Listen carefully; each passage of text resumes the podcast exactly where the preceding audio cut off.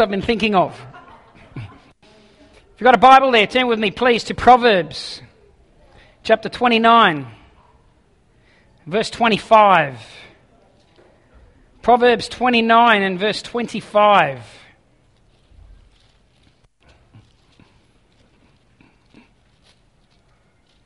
Proverbs 29 25. Luke, you're faster than me.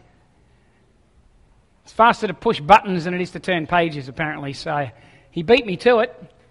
But there's something, I'm a, I'm a tactile person. I like having a Bible in my hand. So I'm going to remain tactile. Flick through these pages just to make sure that he hasn't changed a couple of words in that, which is what you can do when you've got computers at your fingertips. I've seen these high tech guys. They go, I don't like that one. If anyone take up their cross and follow me, so they say, if anyone wants to follow me, and they cut out, take up his cross. I've seen people like you, Luke. And hang on, check. 29, 25. I think he might have nailed it there. Well done, Luke. Thank you. Nice to have an honest um, techie up the back. Proverbs 29, 25. The fear of man brings a snare, but whoever trusts in the Lord shall be safe. The fear of man brings a snare, but whoever trusts in the Lord shall be safe or secure. Many, many years ago, when I was about 15 years of age, I was going to a high school in a little town out west called Mudgee. Anyone know where Mudgee is? Great wine country. It wasn't back then. Um, I don't know what it was back then. I was 15. I didn't care. It was just Mudgee. And the highlight of my life was on weekends, I'd trudge across this paddock and over a couple of hills to some random's property with a little bit of steak. And I'd cut little squares of steak and tie fishing line through it and just chuck it in the dam. Anyone ever go catching yabbies that way? And then slowly bring it towards the bank and you'd see the tentacles. And then you'd get an ice cream container and just scoop in behind the back. And I'd catch all my yabbies and then trudge five kilometres back over this hill and through the bushes home and then chuck them all in a pot and boil up my yabbies and and I can't believe I ate them, coming from where they came from. But anyway, I did. I used to eat them. But on this one particular occasion, I went to school, and I was not the most disciplined of human beings when I was younger. I was fairly ill disciplined. But I do remember this. Um, there was an army cadets group that used to meet in the playground at school. Anyone have army cadets at school? When I was at school, uh, and they were decked up. I mean, these dudes had everything. You had the, the whole full army gear. And, uh, and, and after school, like as if it wasn't bad enough being stuck at school, as if it wasn't bad enough having teachers tell you what you had to do. As if it wasn't bad enough to have a bell telling you you can't be here now, you need to be there, and so on. After school, people would voluntarily go and put on these thick green, hot canvas uniforms and then stand in a line and do these ones and all this sort of stuff and march up and down. And they'd do it for two hours after school. And I used to think, you guys idiots. Who wants to do that in their spare time, you know? But one day I got wind of a special event that was happening. These guys were going what they call a survival camp. So, what they were going to do, of course, I preface by saying that the rules and the laws were a little different back then, any young people here, and you could get away with a few different things. You could never do this now, so don't go to school and say, We want to do a survival camp, and here's how it works. So, what they did is they gathered a bunch of people, said on Friday, all the army cadets are getting on a bus straight after school. The bus is going to take you right out the back into the hills, and we're going to let you off in the hills. Wave you goodbye, and we'll see you Sunday evening. And we would be left, these kids were going to be left in the jungle, in the, in the woods, fending for themselves. They weren't allowed to take anything except for their axe and their string and all that stuff. And they had to build their own hutchies to live under catch their own food for 48 hours, all that stuff. And so when I heard about that, I thought, man, two whole days out in the bush with nobody around, no adults, I'm, I'm in. So I went down on Thursday and signed up for the Army Cadets. They suited me up. I got my gear, went home, slept, woke up the next day, came to school. After school, put the gear on. I was on the survival camp. I went. Had a couple of my mates with me too. We went on the survival camp. So I go out the back into the hills. When we got there, they literally did that. They got off the bus with us all. They said, right, here's the meeting point. We're going to meet back here at X amount of time. We're only 15. We're going to meet back here at X amount of time on Sunday. Go hard. Just don't die was about the only rule they gave us. Just don't die. Make sure you're alive when we come back. And so the bus disappears, and so we're broken up into little groups of three, and we had to go and, and tear down bits of wood and build little hutches to sleep under in case it rained and all that stuff. And we had to go and catch our own food. There was lots of rabbits around then. So, so what we did was, was me and a mate, we decided to, to try to catch rabbits. And so what we would do is we built this little noose type thing, and you put it over the, the, the hole, the rabbit hole in the ground, and then you sort of tie it to a tree. And the idea is when the rabbit comes bounding out, the grabs him and, and chokes the rabbit in a very humane way. very humane. Very humane. I caught a mouse this week in a very humane way as well. You know, you can buy mouse traps now. I bought a mouse trap because we had a mouse in our house. We had this big bag of chocolates that you guys gave us from the States. And I was waking up in the middle of the night with this this noise. It didn't bother me. I knew it was a mouse in the bedroom, but I don't care. It's a mouse. Anyway, but I kept laying there going, Jesus, please do not let Jackie wake up at any point during the night when the rat's in there. And it lasted three or four days. Nothing happened. Then finally, one night I'm laying there listening to the rat and I feel this on my leg. Jackie, it's just a mouse. Get rid of it. Get up. Get it. So I got out of bed stealthily, like I was back, back in my survival cadet days, and I walked up to the bag, and I'm standing at the bag like this, and then as I'm there, go! Jackie flicks the light switch on. And I look in the bag, and the mouse looks up at me, and I look down at the mouse, and he looks back at me, and I went, and he went, ah! And as I went to grab the top of the bag to close it, he jumped straight up in the air, out of the bag lens, and the thing, boom, disappeared. So I said, It's okay, Jackie, he's gone. We scared him. He's not going to come back tonight. I'll get a trap tomorrow. We'll catch this thing. So the next day I went down to Woolworths. I bought myself a little trap home. I put a bit of cheese on it, dipped in peanut butter because they love peanut butter. Covered it in peanut butter, and that was the problem. There was peanut butter lollies in there, and chewing away, all these lollies.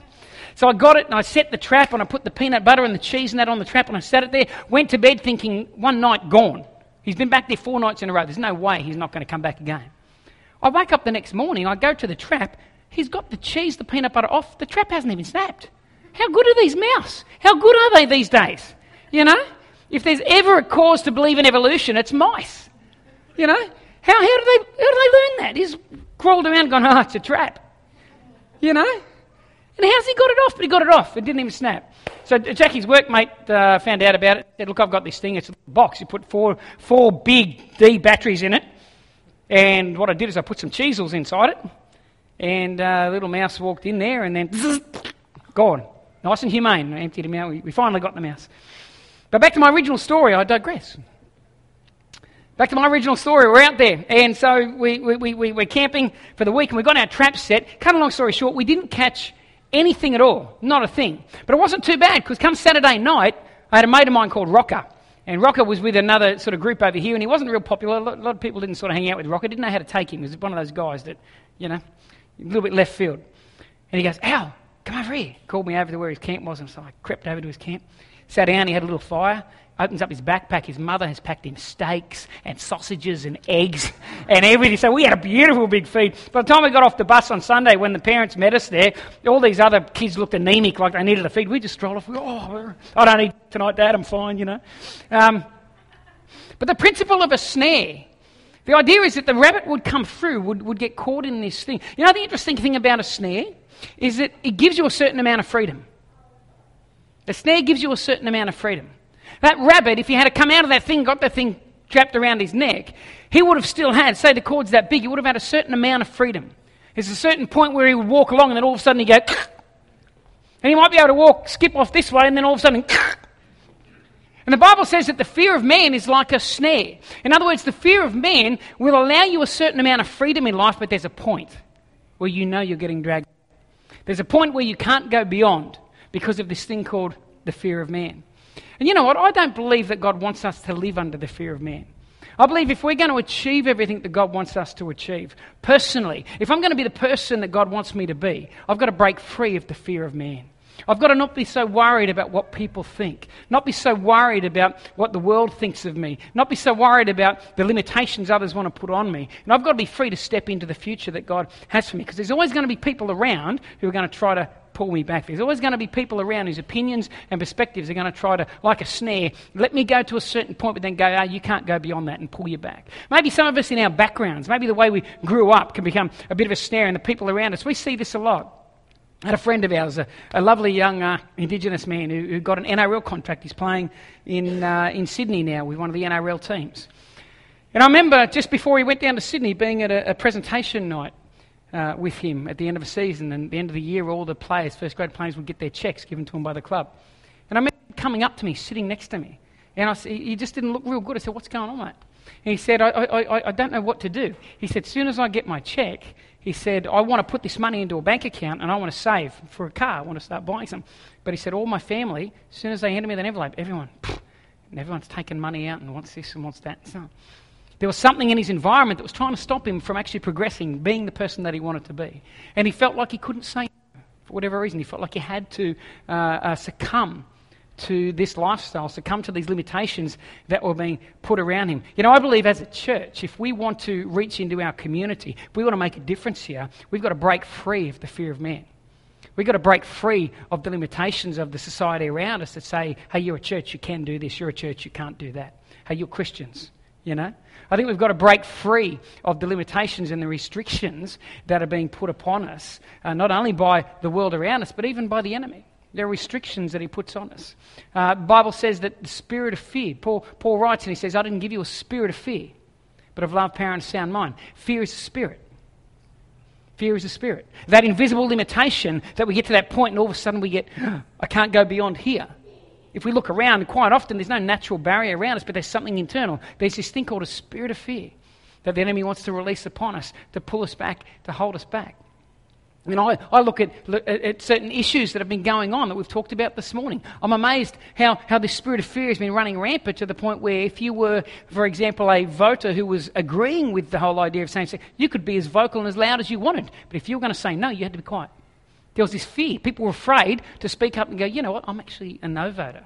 It's not a judgment on human beings and people. But, you know, did you notice that? I noticed it on social media, Jackie, with a lot of her friends. You'd see it in the newspaper. It, whenever there was someone that was on this side, it was like this unspoken fear. You can't have that opinion, but over here, you go rampant, be whatever you want. And it's this spirit of fear that's pervading society. God says that we shouldn't be under that spirit of fear. Fear is a snare. It'll, see, this is the thing. Most people live with fear because you have a certain amount of freedom. Because there is a little bit of room to move with a snare around your neck, we feel like it's, it's life, it's okay. But God's saying, No, I don't want you to fear man. I don't want you. That's not living, that's existing. I want you to live free. I want you to live uh, embodying the moment with me. I want you to live free to be my people. I want you to be able to express yourself. I want you to be able to worship me. I want you to be able to love me. I want you to be able to stand for me. I want you to be confident in taking this message of the cross to the world around you, not be afraid and not be limited because of what the world around us or what society around us might say. One of my favourite passages about fear is Paul, where Paul speaks very poignantly about his own fears. In 1 Corinthians chapter 2 and verse 3, Paul, the apostle, he says this. Starting in verse 1, he says, And I, brothers, when I came to you, did not come with excellence of speech or of wisdom, declaring to you the testimony of God. So I didn't come to dazzle you. I, I, didn't come to, to be really intelligent and smart. You know? I didn't come to be another philosopher that's walking around in, in Corinth, which was a mecca for philosophers and, and, and, and people that like to just talk. You know, there was a, a, a, a particular um, sporting event called the Isthmian Games. It was second only in the world to the Olympics. The Olympics was the big one every four years. Isthmian Games, I think, was probably every second year. And it was held in Corinth. And so people would come in. That's why there's a lot of sporting analogies in the Corinthian letters, because they knew about sport. It was the hub. It wasn't like now where the Olympics go around city to city. Isthmian Games were in Corinth every second, I think it was every second year. And people would come from all around the known world. And they would come for three months before the game started and they would train. They would physically train. They would be athletes all around the place doing stuff. And you know what the number one uh, event in the Isthmian Games was? The number one event was what they called the oratory. Is where somebody would stand up and speak. It was an event in the Isthmian Games, and it was one of the most highly prized events in the Games. Now, the thing is that it didn't matter what they talked about. They could talk about a bar of soap, a grain of sand. It didn't really matter what they were saying. Content was not important, it was presentation. I get a little bit scared sometimes when I look at the church world around me. I feel like, man, I think we've got to be careful we don't go back to that. We're really, it's all about charisma and presentation and how clever you are when you talk, and content's becoming secondary. We've got to be careful that we don't get sucked into that ourselves again. I can see that happening. And it was the same back in Paul's day. So Paul's saying, I didn't come to you with excellence of speech and superiority. I didn't come to you to try to win the award of the oratory in the Isthmian Games. I didn't come at you like that. This is not a performance for me. Says, I didn't come trying to persuade you with my words or trying to win an award. He says, I determined not to know anything among you except this one thing, Christ and Him crucified. That's all I wanted to know. And that's all I wanted to talk about was the cross. Jesus Christ and Him crucified. Watch this in verse 3. He admits this. He says, I was with you in weakness, in fear, and in much trembling. I was with you in weakness and fear and much trembling. Can you imagine that? The Apostle Paul being scared? I think sometimes we, we read the stories of these great men of faith and we lose the emotion of it. We feel like these guys were just these strong, you know, we, we, would, we, would, we would, they're all Arnold Schwarzeneggers. Jesus and the 12 Schwarzeneggers. You know?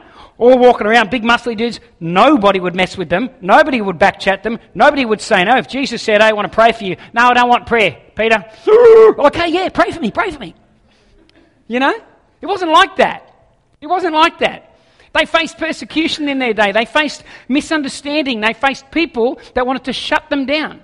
They lived in a society where just speaking the name of Jesus could have got them killed. There was a lot of stuff and a lot of reasons around them why they should have bowed to fear. There's a lot of reasons around them why the early church should not have succeeded. Yet they punched through that and achieved great things and spread the word of God, impacted their communities, reached out to people, busted the social norms interacted with those that the rest of society said, No, you don't go near those people. And we went, Well, in the name of Jesus, we do. In the name of Jesus, we do. Are these people are outcasts? Well, in the name of Jesus, we make them incasts. You know? These people are subservient to them. No, no, in the name of Jesus, we're all equal. We're equal. They busted a lot of social norms and they did a lot of things. But I love Paul's honesty. He says, I was with you in fear and much trembling. But here's the thing we can be out there in the world with fear and much trembling. But see, courage is not the absence of fear, it's the ability to punch on forward even when you are afraid. And the Bible shows us time after time people who were afraid to step out in faith for God, people who were afraid to be the people of God, people who knew that if I make this decision, there's a price to be paid.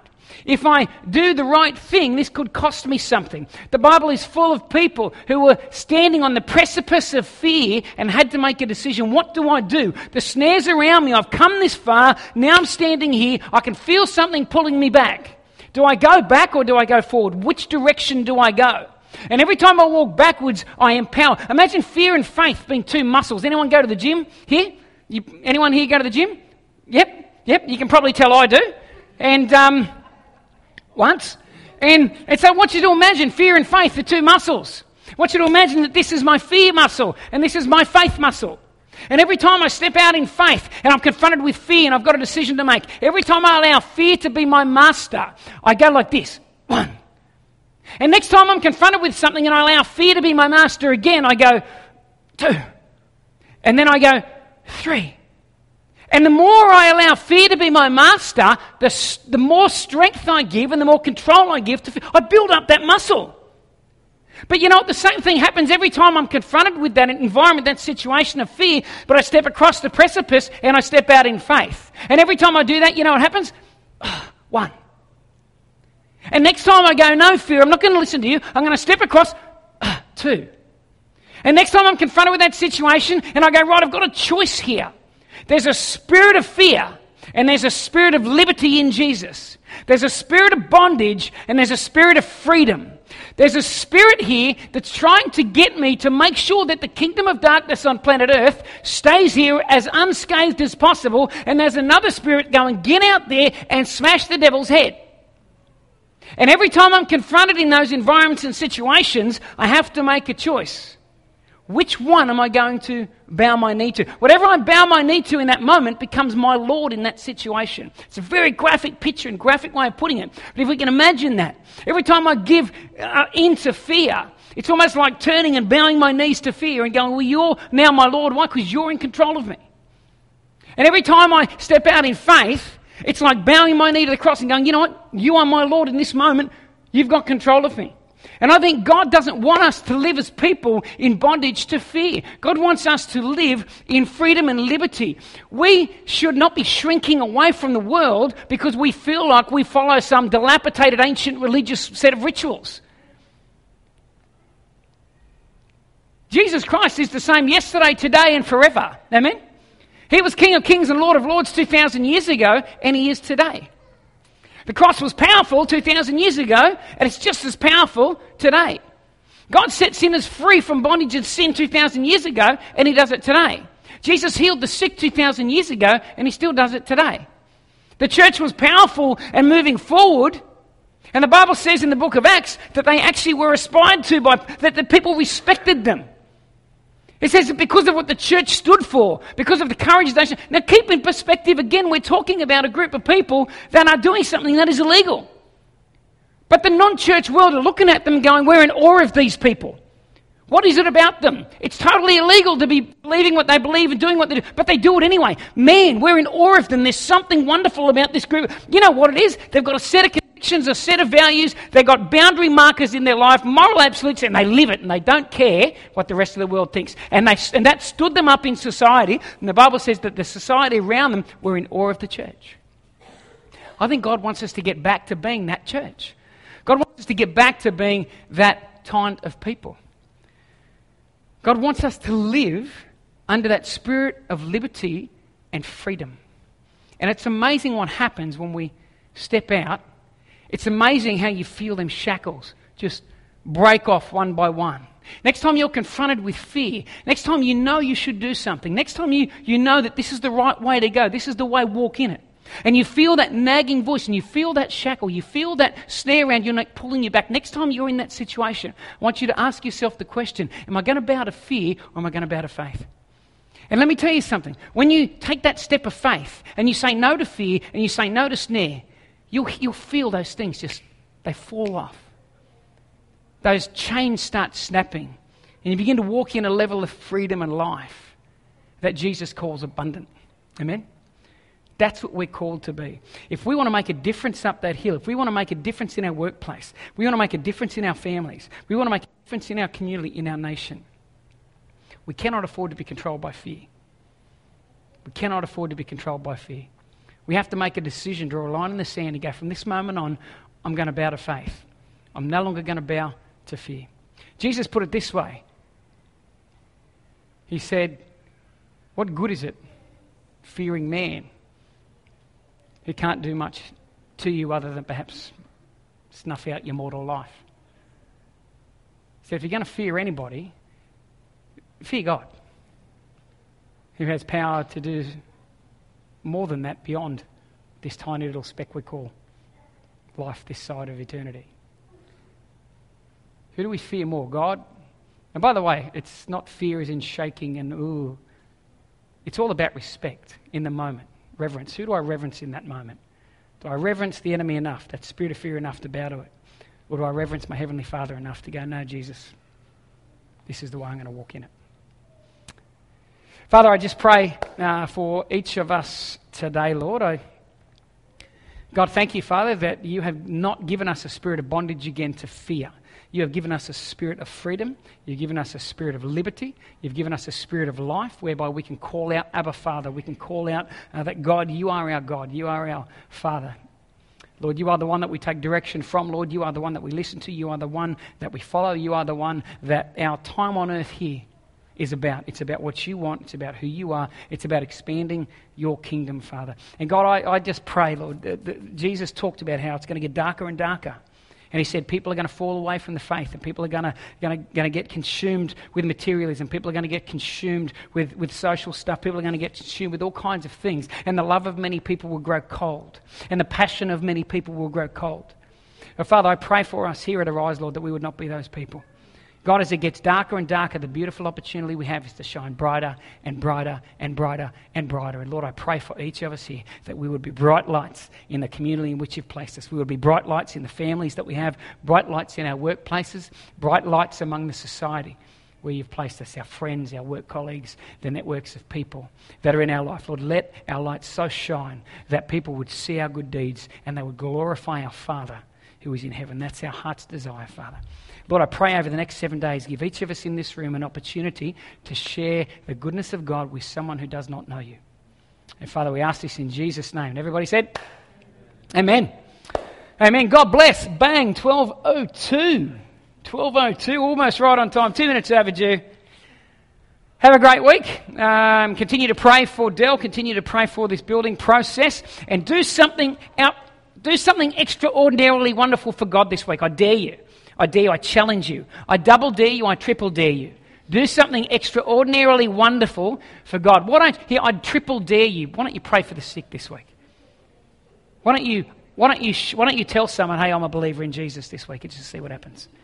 I quadruple dare you. God bless. I five druple. I nine druple you. I'm going to stop talking now because now I'm just drupling on.